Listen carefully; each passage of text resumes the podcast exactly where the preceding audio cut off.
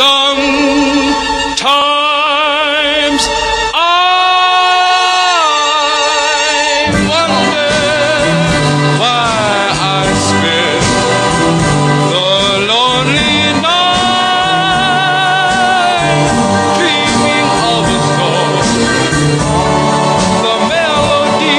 Welcome to Subtle Beast, everybody. I am your host, Folt, sitting here with my partner in crime and main man, Mr. Steve Apostolopoulos. How are you, brother? I'm doing good, folks. How are you? I'm doing good. I'm doing really good. I'm super excited. It's uh, it's been quite the time since we uh, been back here recording in Studio 1B. I've missed you. I've missed you too. Gosh, we've been trying to get together. We know it's been quite some time since we put out a podcast. Um, but if you are living in anywhere in the Northeast over the past month or so, you probably know why we were having some difficulties getting together. Gosh, we, we even we even said well, let's record on a different day. We had everything set up, and you know what happened? It snowed, and we got snowed out, and we couldn't do it. But A lot, of, a lot of sore backs from shoveling. oh, if I shovel one more thing. But so that's why I'm glad that we're in here. We can forget about all that. We're back We're back. Subtle Beast is back. on a. We'll be back on a, a regular scheduled time,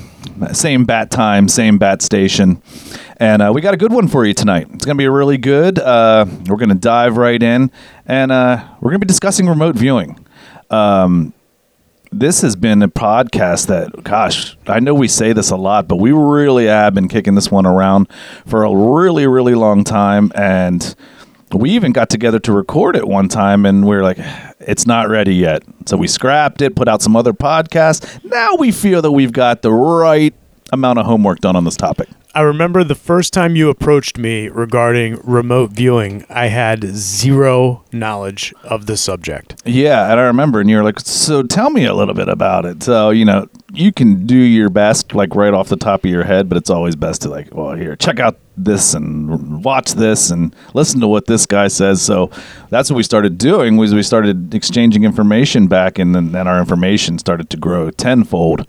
And now we've got the episode. We've got the episode. I, I will say this uh, first and foremost there is so much information on the topic. There's no way we're going to get to all of it. Yeah, so it's it, w- just take this as uh, like the cliff notes. Right. It'll, it'll be a highlight show for remote viewing. Yeah, and there's going to be many names that come up time and time again. There may be similar instances. Um, there may be some overlaps uh, in some of those short stories that we have for you, but you'll see how they all tie together, and you know you'll be with us with who's who and who's doing what and who's seeing how, and you catch my drift. Yeah, so uh, you, we got a we have a small intro that will just give you a brief overview of what remote viewing is, and then uh, Foltz has a story that is uh, the story that he told me that first night. It was the story that got me interv- in, interested in remote viewing. right. It's it. So this the this the first story is my is one of my favorites. So if you if you if you're unfamiliar with the topic, no worries. We're going to break it down for you. Now, what do paranormal hijinks, international espionage, secret government programs, and oh yeah, Jeff Bridges have in common? They are all connected with remote viewing. But what are remote viewers?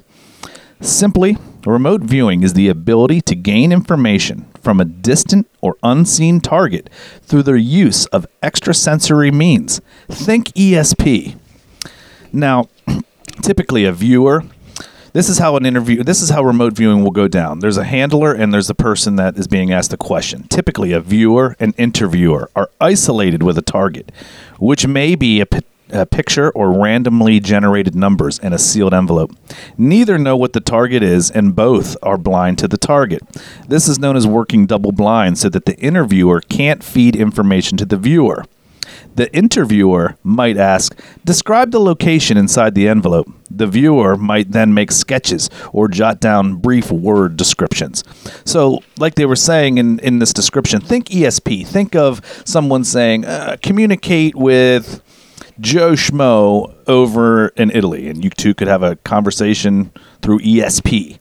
But this is more like um, getting coordinates and being able to view what, what what was going on in that area, you know, past, present, or whatever. It's leaving your physical your physical body behind. Right. and sometimes leaving this plane or this uh, this realm Yeah. This- and yeah. and going into uh, an energy that's far from where you are or close to where you could be a mile away, could be millions of miles away, could be in the time that you are in, could be in a time that's a million years old. Yeah. Or it may not even have happened yet. Oh yeah, Future Yeah, yeah, event. Yeah, yeah. Now, here I'm going to tell this really. This is a great story to to to kick off the topic. So just sit back and relax on this one. One account in particular spoke of a remote viewing session conducted May 1984 by a remote viewer referred to and recorded only as the subject. Now, the covering letter from the transcript of the experiment reads Method of site acquisition. Sealed envelope with geographic coordinates.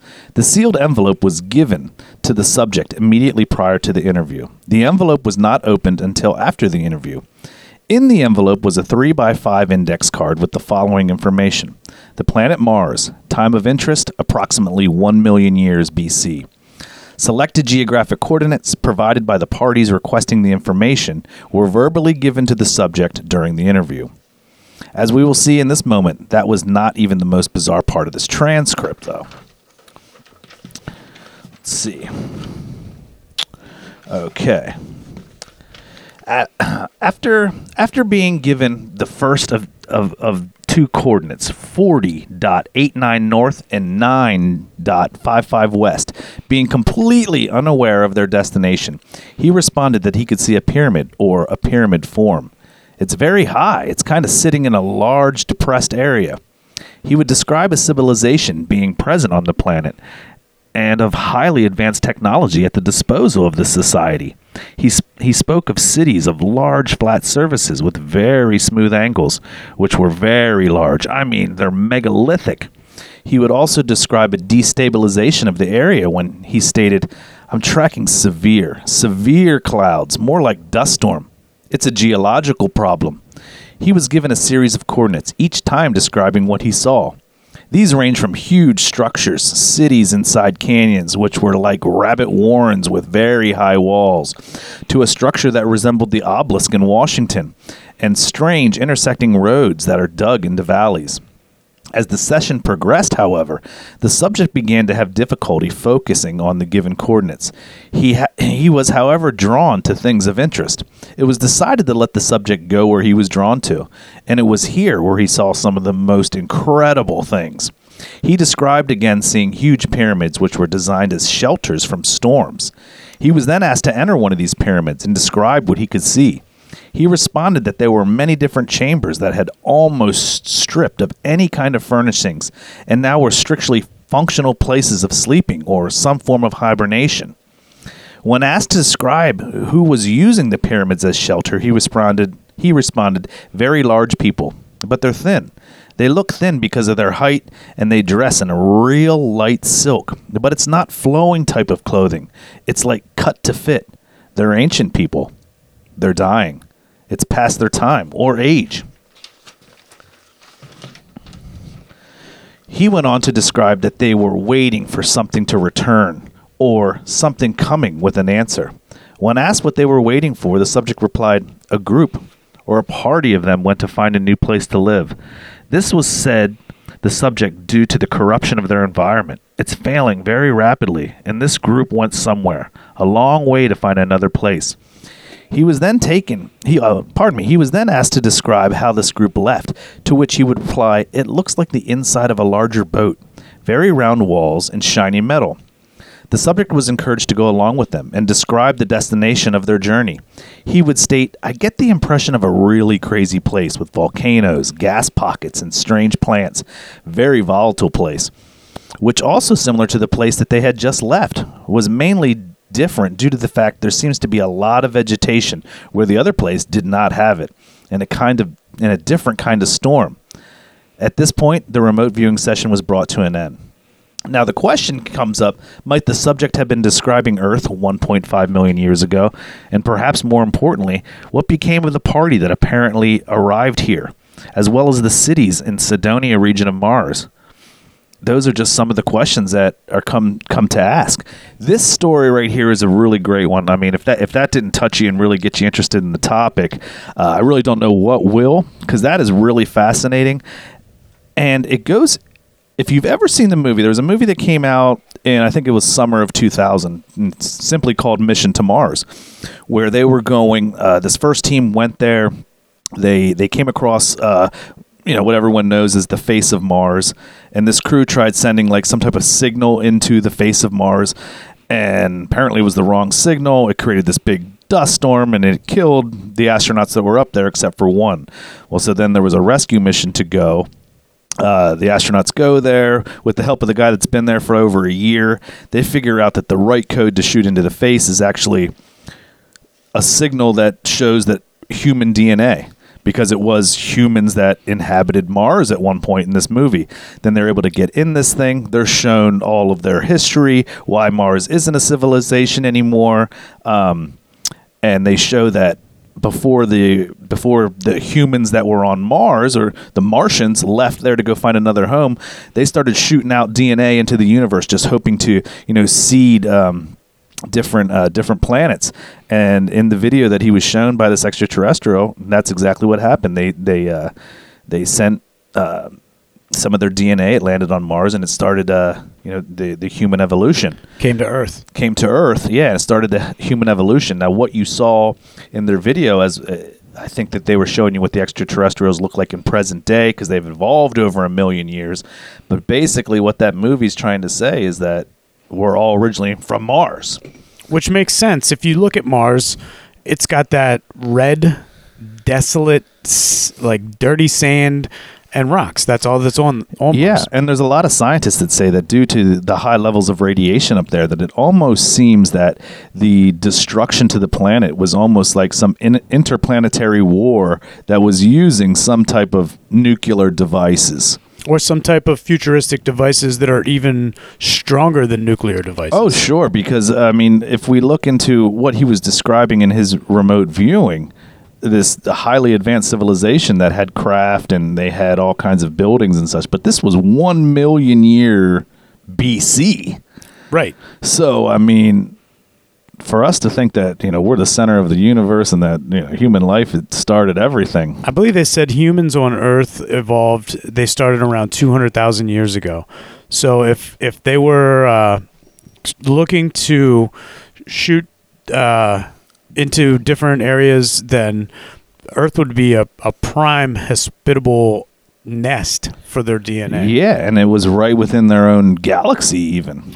Yeah. So I mean, if we're and and you know what, man, Elon Musk keeps talking about going to Mars, and now he's got Trump and everybody on board, and uh, Jeff Bezos has his rocket company, and uh, in, uh, Virgin Galactic, Virgin uh, Intergalactic. Now, they it seems as if there is a pool back to Mars. Yeah, and and and, and Virgin Galactic, I believe. I think they they did two uh, private flights into space commercially. Yeah, I saw the article. They said uh, they did it. It was a test, but it was with a non. It was a, a pay like a paying customer. Right, and they had this picture. They're like, "This is the look on your face when you see the Earth from space for the first time." And this lady's mouth was just like wide open, just like, "Oh, I was so jealous." Yeah, I know, man. It's it's coming to all of us, but it's it'll be within our lifetime. It's crazy too because it's uh, with Virgin Galactic. Not to get off topic, but they go up in a plane first, and then that rocket is deployed at a certain distance, and then it hits like apogee, which is like space, and then like weightlessness kicks in. Oh, that'd be so dope.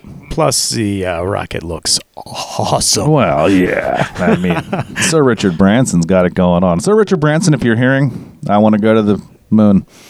yeah, bring bring subtle beast to the moon. Yeah, seriously, we'll do uh, We'll first drop a podcast, from moon. yeah, how incredible would that be? So, so there's uh, you know the breakdown, uh, the the introduction of uh, what remote viewing is. One of our favorite stories leading into it. Um, now, what we do have is uh, there were a lot of uh, remote viewers uh, within within our own government that uh, did things for the CIA and other things. So we we we compiled our what we consider to be uh, the ten best uh, remote viewing um, stories. Um, people that have claimed to have been using remote viewing and see things with ESP. So um, that's what we're to uh, you know dive right into. Um, Steve, you want to take it? I will. The first one remote viewers claim they were part of a secret Pentagon program. The U.S. government thought remote viewing was intriguing enough to actually create an investigative unit in 1978. Along with the Defense Intelligence Agency and a private contractor called SRI International, they established Project Stargate in Fort Worth in Fort Meade, Maryland, to explore the possibilities for remote viewing. The story of this unit was dramatized in the 2009 film The Men Who Stare at Goats. George Clooney movie. It was a Clooney movie. Spacey was in it, Bridges, Ewan McGregor. Though many of the events in the film were fictionalized, the existence of this program and the hard scientific protocols used to test and train men were based on facts. The program was discontinued and declassified in 1995 after the Pentagon determined that it wasn't useful. Wow. Uh, let's see. Now, there's another one that stated UFOs exchange fire with a Russian submarine. Now, in 1975, Ingo Swann, remote viewer from the original CIA program, made an astounding claim. When he was asked to remote view the coordinates of a Russian submarine, he deduced it was some sort of test, since the Pentagon already knew what happened to the submarine. While remote viewing, he was quoted as saying, Oh my God. And I think this submarine has shot down a UFO or the UFO fired on her. What should I do? After delivering his report, the, the Pentagon further funded the CIA program. There you go. One story that says yes, and, and then another one that where they get further funding. Exactly. So then it goes on. One remote viewer predicts another civil war in America. Some remote viewers say they can use their abilities to see things in the in the distant and not so distant future. E.M. Gene Nicolay is one such remote viewer. He claims companies and governments have hired him for predictions. He has made some extraordinary predictions. Highlights include a global currency reset between 2017 and 2019, the destruction of Rome in 2030, and an American Civil War in 2035. He outlines his predictions further in his book, Timeline Collapse and Universal Ascension. I'm getting it. Yep, Uh, Steve already said he's getting it. He's going to cover it and let us know what it's like. timeline collapse. So, what what I think is interesting is uh, when it says highlights include a global currency reset between 2017 and 2019. Was uh, I just recently saw a commercial for um, J.P. Morgan, you know, one of the biggest bankers in the world. They're coming out with their own cryptocurrency to uh, implement into their banking system. Wow. Now, who's bigger than J.P. Morgan? No one. So, as far as in the banking, I mean, other than like the Rothschilds and such, but It's gonna that crypto is gonna take the Rothschilds out of it. Sure. Well, and you know, in the destruction of Rome in 2030, it's just like, well, what happens between now and 2030? Is there some type of information that was given out on extraterrestrial life that maybe, uh, like Rome or the Vatican, was suppressing? So people were coming up in arms, but you kept this from us for all this. Uh, maybe you know they're misinterpreting their religion now, and you know they're all up in arms. Rome is the face of Catholicism. It is. It is, and you know, and there's a lot of people that say that uh, Rome is holding the key to disclosure because there's been many times, even back in I think the Clinton administration, where they wanted to disclose a lot of things, and they said before we do that, we need to meet with, uh, you know, the Pope, see what he thinks, and obviously he said no. Right. And he's got the power to shut it down so far. Yeah, I mean he he's the leader of what one of the biggest religions in the world. So, well, another good story to cover along this topic is remote viewers correctly identified one of the kidnappers of Patricia Hearst. Wealthy heiress Patricia Hearst was violently kidnapped from her home in 1974 by a cult known as the Symbionese Liberation Army, which went on to brainwash her, enlist her in crimes. In the days immediately after her kidnapping, Berkeley police were still in the dark and frantically looking for leads. Along with his team, Russell Targ, one of the original remote viewers of the CIA program, used remote viewing and was the first to correctly identify the kidnapping car and one of the kidnappers. That's fascinating. That is, I mean, if you're doing that, I mean, it, it's funny that they don't use this in more mainstream ways, like just in the regular police departments trying to solve crimes. I mean, if people have these talents, they shouldn't be ignored. I mean, this is the that is the original CIA members were back in. I mean, as far back as the 30s. They go the whole way through, but uh, it was very popular in the 70s, and then you know what, man? Maybe they're just not seeing the same way these days. Maybe people just aren't able to see the same way. It could be, or there's more programs like this with with remote viewing going on, and we won't find out for another 30 years. Like there you go. Like the 1984 story, which uh, you know we're just getting around to getting that information out now. Why don't you uh, tell us a little bit about you know aliens exist and collaborate with humans to stop nuclear war? In one of the remote viewer claims, Major Ed Dames, one of the original students involved in Project Stargate, said that not only do extraterrestrials exist, but they are actually collaborating with humans to stop nuclear war. On the Coast to Coast radio show, Ed Dames describes UFOs that were reported actively shutting down U.S. Trident nuclear missile sites. When the Pentagon asked him if they could get any intelligence from remote viewing, he said his remote viewers claimed that these were not craft, but plasma balls being controlled by both extraterrestrials and human beings that were not born on this planet. Wow, that's pretty crazy. Dude, the first time we uh, read that, I freaked out. I was like, "Oh man, Yeah. that's coming. Hum- there's going. It's coming for sure." Oh, it definitely is. Um, one of the things when I was researching some of this topic today, when I was going over some of the uh, the different um, remote viewing, um, hit upon uh, the story that we told at the beginning about Mars, and there's a guy that uh, by the name of uh, Tom Van Flandern that he actually came out and this is a quote of his the odds and he's talking about all the like the, the face of mars and the pyramids on mars. The odds of an anomalous items imaged in the Cydonia region of mars being of natural origin are 1000 billion billion to one against this theory. In other words, the possibility that these objects occurred naturally has been ruled out beyond a shadow of a doubt. That's amazing. That is, Oh my gosh. it gave me chills. Yes, so you know that either we are the next incarnation or the next version of what originally happened on Mars. I mean, There's so many different th- craft and the extraterrestrials that we see to this day. May, may, may even be us from the future trying to maybe get us some type of message about uh, don't let this happen or this happens in the future. We don't want this to happen. And I mean, I don't know. and I, I, it seems as if we are quickly going through our natural resources, and I think that there will be a time where it will get to the red zone. Oh, yeah, the point of no return. it, maybe even past the point of no return, where it gets to the part where we know we've gone too far and that the Earth is bound to look like the face of Mars, and Well, that yeah. we need to evacuate the Earth and find a new planet. Well, even Einstein said that if if if the, if if human life is going to go on and exist only on Earth, then it will cease to exist.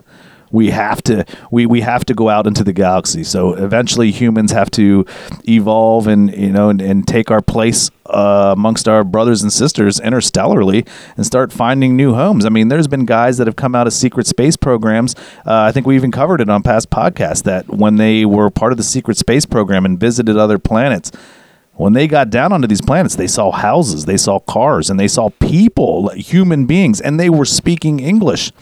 So there's human beings out there living on another world that are un- unaware of earthling human beings. And we're just as extraterrestrial to them as they are to us, but we're all of the same genome. This is all we know. So to us, it would seem so strange to find a human f- from a different planet, but it would ju- it would be just as same for them to come here and say, "Oh, you thought Earth was the home of uh, yeah, the you thought you were the center of the universe? You thought that humans came from Earth? Uh, humans didn't come from Earth. Oh, yeah. Uh, You're occupying Earth right now. Yeah, that's it. Well, just like in uh, the day the Earth stood still, what are you doing here on our planet?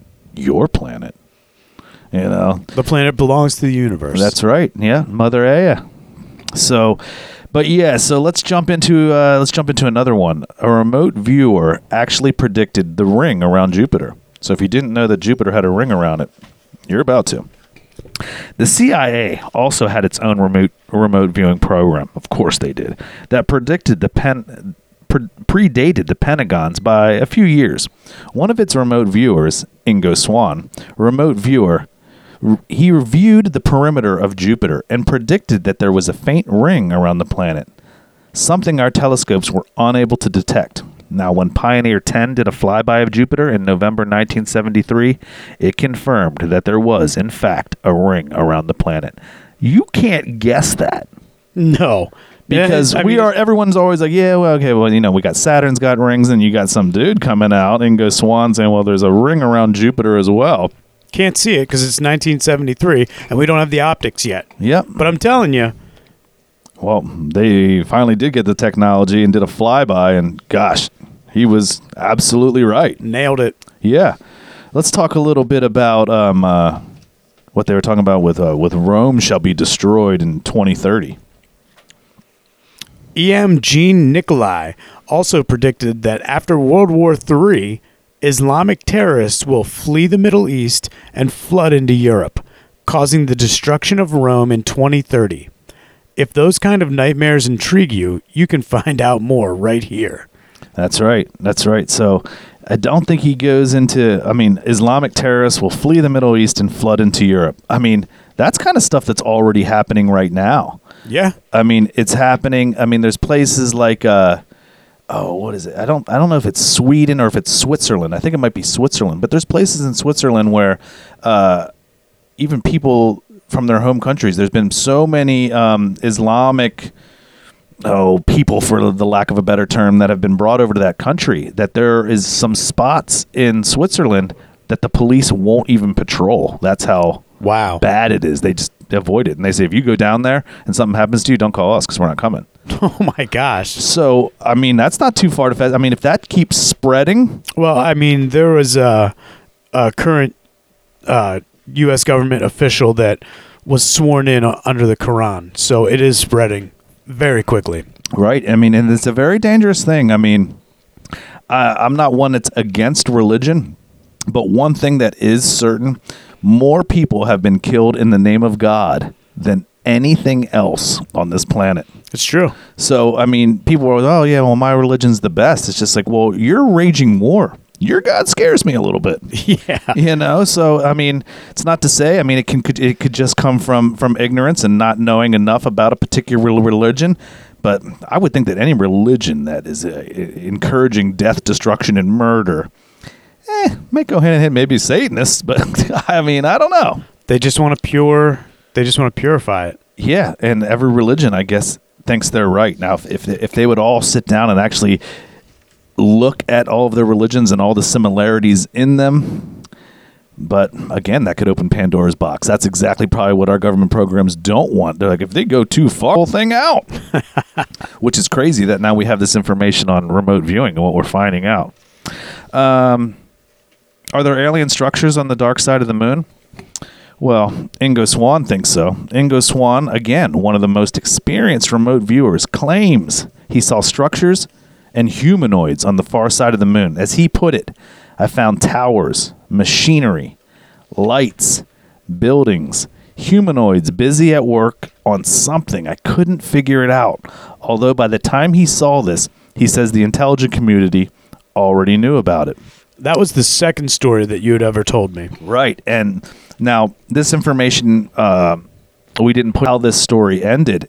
Ingo Swann was really scared during this time when he was remote viewing the backside of the moon. Like he said, he was seeing these humanoids and they were busy at work and they were trying to figure something out. Well, while they were working on this, one of the extraterrestrials picked up that he was remote viewing them, started remote viewing Ingo Swann directly back. That's what caused uh, him to get really scared, and that's what shut down that session. And it just it, it, it rattled him because maybe he's been remote viewed before by a human being. But when you're remote viewing and, you, and you're on that level of consciousness, I mean, he could probably actually feel what this creature, for the lack of a better term, was feeling, felt.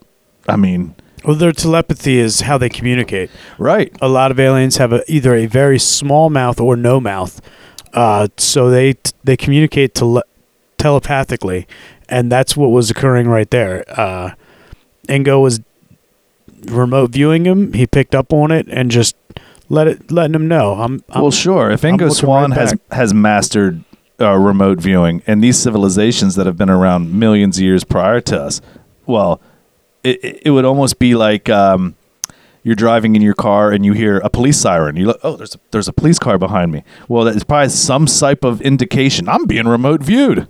Or somebody's looking at me and they can pick right up on it and they're like, hmm, how's this feel? you know, right back at you. And you know, a lot of the astronauts from the original, uh, not the original Apollo One, but the the first astronauts like Al, uh, Buzz Aldrin and them, they had claimed to family members that they were warned off the moon and told not to come back, and that's why, like in their press briefings, they look scared to death. Now, they look zombified. They look like they weren't even the same people that were up there. Yeah, I mean, they made statements. Uh, we're looking at these craft; they're huge. They're they're looking at us, looking at that. Could you imagine? You're not on your planet anymore. You have zero protection, and some extraterrestrial force that's at least a million years more advanced at you is being like, "What do you guys think you're doing here?" And what one of my uh, one of my heroes, Steven Greer, said why we haven't been back to the moon in 50 years was because we haven't evolved enough, and that a lot of extraterrestrial races will not let us leave Earth's orbit until we've achieved some type of humanity level or what Greer refers to as a level one civilization, which a level one civilization has done away with all war, poverty, hate, anything. And so that's at a level one civilization. And Greer has said that a lot of these extraterrestrials are at like a level 400. Jeez. So millions of years more advanced. So we just need to get one to be allowed to travel interstellarly. It's hard. Uh, it, it is. it seems like we're going backwards. It sure does. Now let's see. Remote viewing was used to gain information from a KGB agent. In 1980, Joe McMoneagle had another success when his services were used by the CIA to help determine how a captured KGB agent in South Africa had communicated the man. McMoneagle said to look at his pocket calculator, which the agent used frequently. After investigating, the agents found the calculator conceived or concealed a shortwave radio. And that's classic, man. Oh. James Bond stuff right there. Oh, I mean, it's just clutch. I mean, he came in and was like, "Oh, you want to know how? This is how." They were like, with something, uh, he's not, he's communicating, but we don't know how. And Joe McMoneagle was able to figure it out without even being there. Right. So, if you have any doubts of like how accurate uh, this remote viewer Joe McMoneagle can be, Joe McMoneagle, when he was a member of Project Stargate, said. Uh, that he accurate, accurately predicted where the United States Research Satellite Skylab would fall. 11 months before it crashed to Earth, McMoneagle told his superiors that the spacecraft would crash in Padua, Italy. And that's exactly where it ended up. That's like throwing a dart at a dartboard. Oh, absolutely. I mean, yeah, I mean how, if you don't believe in, I mean, if you don't believe in what these people are saying, then all I can say is then I challenge you to come up with it with an explanation for how, what, where, why, unless you believe that you know it's, it's all being faked and stuff like that. But Which know, is fine, but which is fine. But I mean, this, these are briefings that have been released by the CIA. Yes, the, some of the biggest liars on the planet. But what would they have to gain by releasing, you know, this type of information? plus you can kind of tell that it's true. You you can kind of feel like I can always tell when a story feels right. Sure. Well, just think about um, intuition, a mother's intuition. Right. I'll, d- I'll tell you a quick story one time just based on that. When my, my father told me when he first went away to college, uh, uh, he was living by himself, and uh, his mother called my grandmother, and some guy went running up and been like, "Foltz, your mother's on the phone. Uh, you know, she needs to talk to you." And she was like, "Steve, have you talked to your brother?" And he was like, "No, because my uncle was uh, over in Vietnam at the time." And I said, no, I haven't talked to him. She was like, you need to reach out to him. I think he's been hurt. I think he's got injured. Well, my brother ended up talking to his brother that night and was like, hey, I talked to mom. She said she had a dream that you got hurt. He was like, I actually did. Not bad. He like got this big gash, like maybe like a, a bayonet or something like across his scalp or something like that. But she picked up on it. So mother's intuition. I mean, Same as uh, twins. all twins big time and or like you, your your gut check i mean if you if you feel a certain way i read something interesting one time is that human beings are the only creatures on this planet that ignore instinct they said we'll give you an example if there was a bunch of shady characters standing in, in an elevator and uh, a white-tailed deer would see those people and pick up on that it would immediately turn around and run a human being will try and rationalize it. Oh, this feels really weird. But, you know, what could it be? I'm just getting in this elevator. And then you're never heard from again because you ignored your ESP. Right, your feeling, your natural feeling in the universe. Yeah. Oh, yeah. I mean, we we did a podcast way way back on the Akashic Records, talking about how you know it's basically the internet of uh, of our galaxy, and you can tap into it and and and just learn anything and everything from the Akashic Records. And you have to think, I mean, look at some of the greatest minds of our time. I mean, even today, like we have Elon Musk, but we had Albert Einstein, we had uh, Stephen Hawking's, uh, Tesla. And Tesla was said, what came out and said that he's getting some of his information from extraterrestrials which a lot of people say that you know not to switch topics again but uh, you know the black knight satellite that has been revolving around earth that people have claimed to see for 18,000 years. Some scientists have said that it's extraterrestrial craft that may be on on the fritz and that occasionally it beams down to earth information you know, because it's on the glitch, and some human beings are picking up on this, getting this information, and then they're using it. Look at Tesla. I mean, if Tesla would have had it his way, if he would have gotten that, that funding from J.P. Morgan, but J.P. Morgan, when he found out that he wanted to give it away for free, said no, it would have been like um, seeing video from the 1920s in 4K and people walking around with iPhones in the 1920s. I think one of the uh, biggest Akashic records was Alex- Alexander Graham Bell inventing the telephone.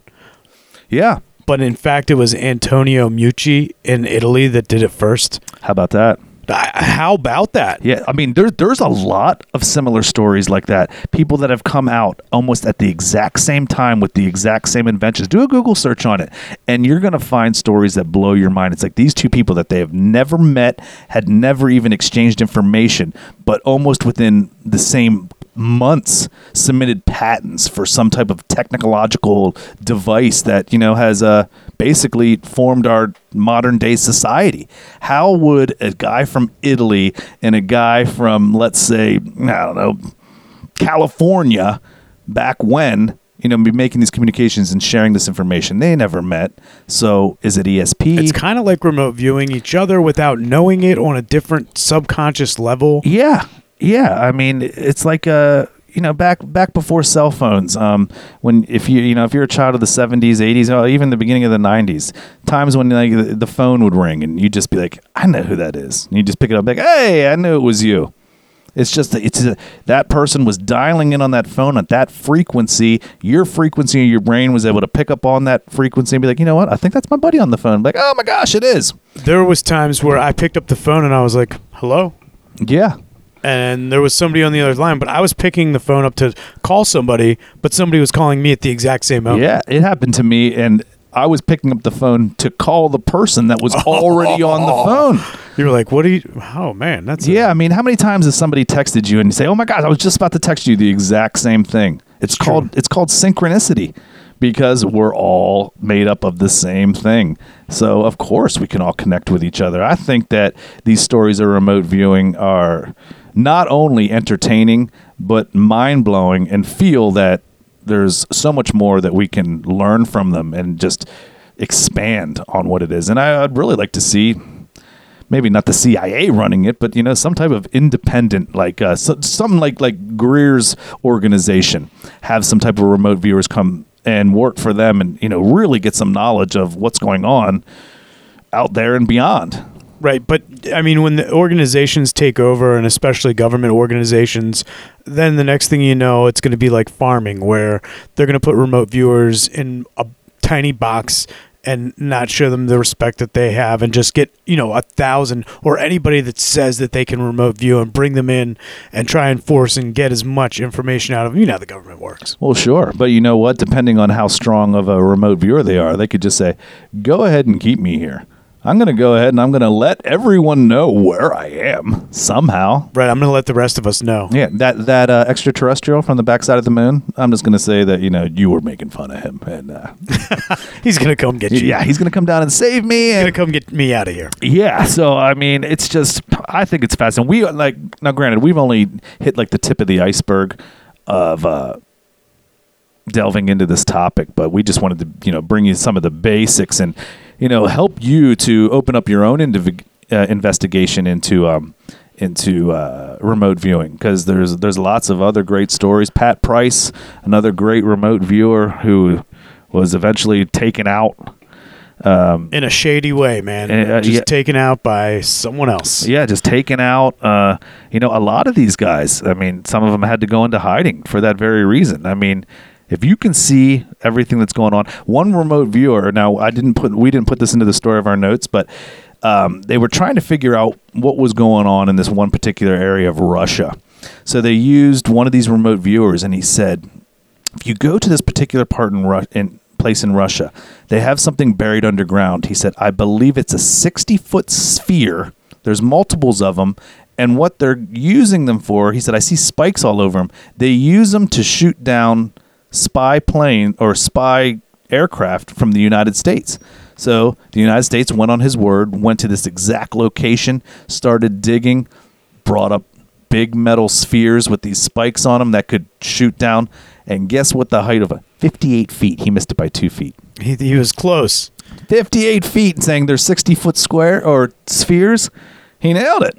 that's am- amazing Yeah, and then that was you know that helped us get the edge on uh, on the war because you know it kept more of our spy planes in the air and seeing what the heck's going on. And the remote viewing where they sketch i think is incredible where uh, someone is given coordinates and they're asked to sketch i saw one sketch sitting next to a photograph and it was a sketch of what looked to be like uh, train tracks or like a, a, ra- a car on a rail that had like a crane coming out of the top of it.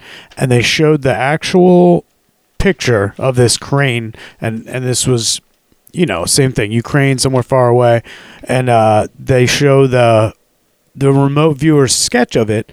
And they're just so similar that they got it down to how many wheels were on this this track they showed two on each side which Right. normally you would put one on each side if you're just writing something but i mean the details of these remote views are so the the viewers are able to see so precisely that this guy had two wheels on each side of this crane. I think that that picture of all the research that we did stood out the most to me. Well, don't forget about um, one of the most um, w- w- that started a lot of this remote viewing was a remote viewer during uh, during World War II that ended up working and you know doing the bidding for Hitler.